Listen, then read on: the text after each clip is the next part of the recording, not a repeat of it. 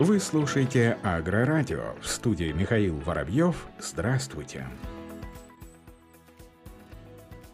Президент Владимир Путин потребовал от правительства утвердить меры по реализации долгосрочной программы развития виноградарства и виноделия, передает РИА Новости. В частности, власти должны предусмотреть определение баланса потребления винодельческой продукции в регионах с учетом собственного производства и импорта, целевые показатели увеличения выпуска конкурентоспособной продукции во взаимоувязке с производством столовых и технических сортов винограда, под программу по организации производства в востребованной специализированной техники и оборудования, а также его локализацию в России, разработку и тиражирование для малого и среднего бизнеса депозитария типовых проектов по созданию винодельческих хозяйств. Глава государства также попросил совместно с Центробанком застраховать риски утраты урожая винограда, порчи продукции его переработки, а также обеспечить поэтапное внедрение механизма преимущественного предоставления мер господдержки. Власти должны представить доклад до 1 апреля следующего года, далее раз в полугодие. Среди других поручений разработка с участием виноделов мер, направленных на создание равных конкурентных условий для всех хозяйствующих субъектов, а также учет интересов малого и среднего бизнеса при создании и работе федеральной саморегулируемой организации виноградарей и виноделов России.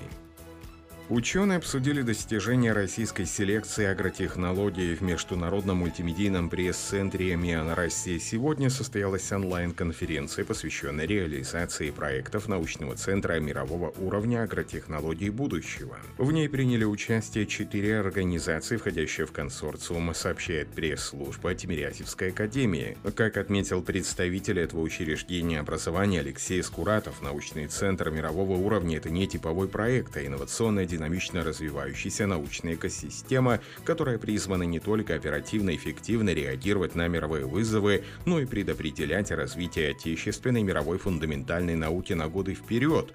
Он также рассказал о текущих результатах по направлению генетические технологии, в рамках которого проводится работа над наиболее значимыми сельхозкультурами России. По его словам, российским ученым удалось передать ген устойчивости к сосудистому бактериозу. Сегодня в получении нового устойчивого F1 гибрида заинтересованы селекционно-семеноводческие компании, агрохолдинги и фермерские хозяйства России и стран СНГ. Кроме того, ученые Тимирязевской академии работают над селекцией лука репчатого, устойчивого к пироноспорозу. Такой лук не требует обработки различными цидами, что в свою очередь способствует снижению химической нагрузки и снижению затрат на выращивание культуры. Также в рамках конференции с докладами выступили и другие известные российские ученые.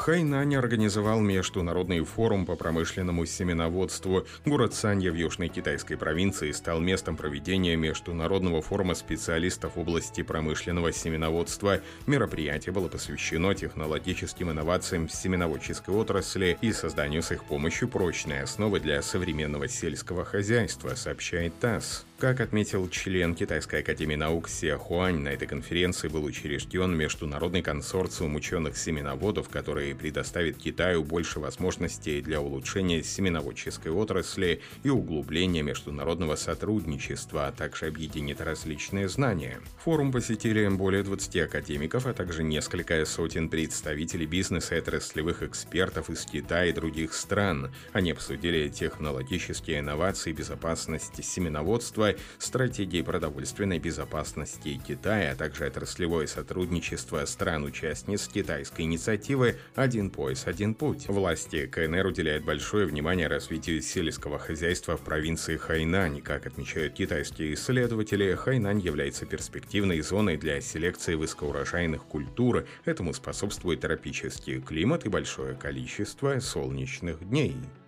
А оренбургские семеноводы обеспечили регион посевным материалом, как сообщает пресс-служба Россельхозцентра, несмотря на сложные погодные условия засушливого лета этого года, семеноводческие хозяйства области сумели обеспечить себя семенами на собственные нужды и подготовить к реализации семенояровых культур высокого качества. Производством и реализацией семян в области занимается 45 специализированных хозяйств, включая научно-исследовательские учреждения, 25 11 из них прошли повторную сертификацию в системе добровольной сертификации Россельхозцентр под урожай 2022 года в семеноводческих хозяйствах Оренбуржья засыпано на хранение 39,5 тысяч тонн семян яровых зерновых и зернобобовых культур. Обеспеченность семенами данных хозяйств составляет 106% от потребности. Специалисты Оренбургского филиала Россельхозцентра уже проверили на посевное качество почти 33 тысячи тонн семян, что составляет 83% от их наличия. По результатам проведенных испытаний 98% семян соответствуют требованиям нормативно-технической документации. Объем семян высших категорий пока остается на уровне прошлого года более 10 тысяч тонн или 31% от всех представленных на анализ.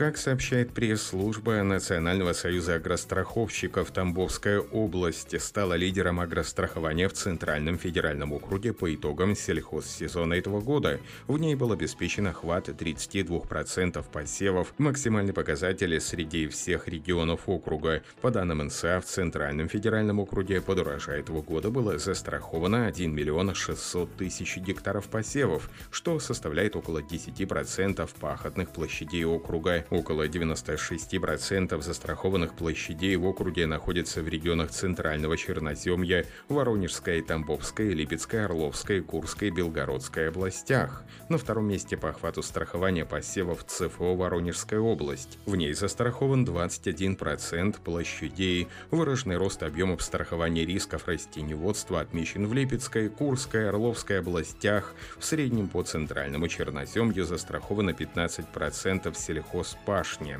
По словам руководителя НСА Корнея Биштова, страхование посадок в Центральном федеральном округе под урожай 2021 года показало рост на 9% по сравнению с урожаем прошлого года. Больше всего выросли объемы страхования яровых культур плюс 16%. За 9 месяцев этого года страховые компании выплатили аграриям ЦФО более миллиарда 100 миллионов рублей по страховым случаям с посевами и поголовьем. Без выплат в Москве совершен совершенных в адрес агрохолдингов текущем году бразильские фермеры приступят к сбору урожая сои позже, чем обычно, поскольку избыток дождя в некоторых регионах задерживает предварительные работы на полях. Как отмечают аграрии, из-за сильного дождя и пасмурной погоды в Мату-Гроссу, основном штате, выращивающем сою, применение фунгицидов и использование машин для осушки листьев было отложено. Это привело к тому, что производители перенесли срок сбора урожая до января. Этой зимой аграрии Бразилии планируют собрать рекордный урожай сои, тем самым укрепляя свои лидирующие позиции на рынке, а любое замедление темпов сбора может нарушить планы экспортеров.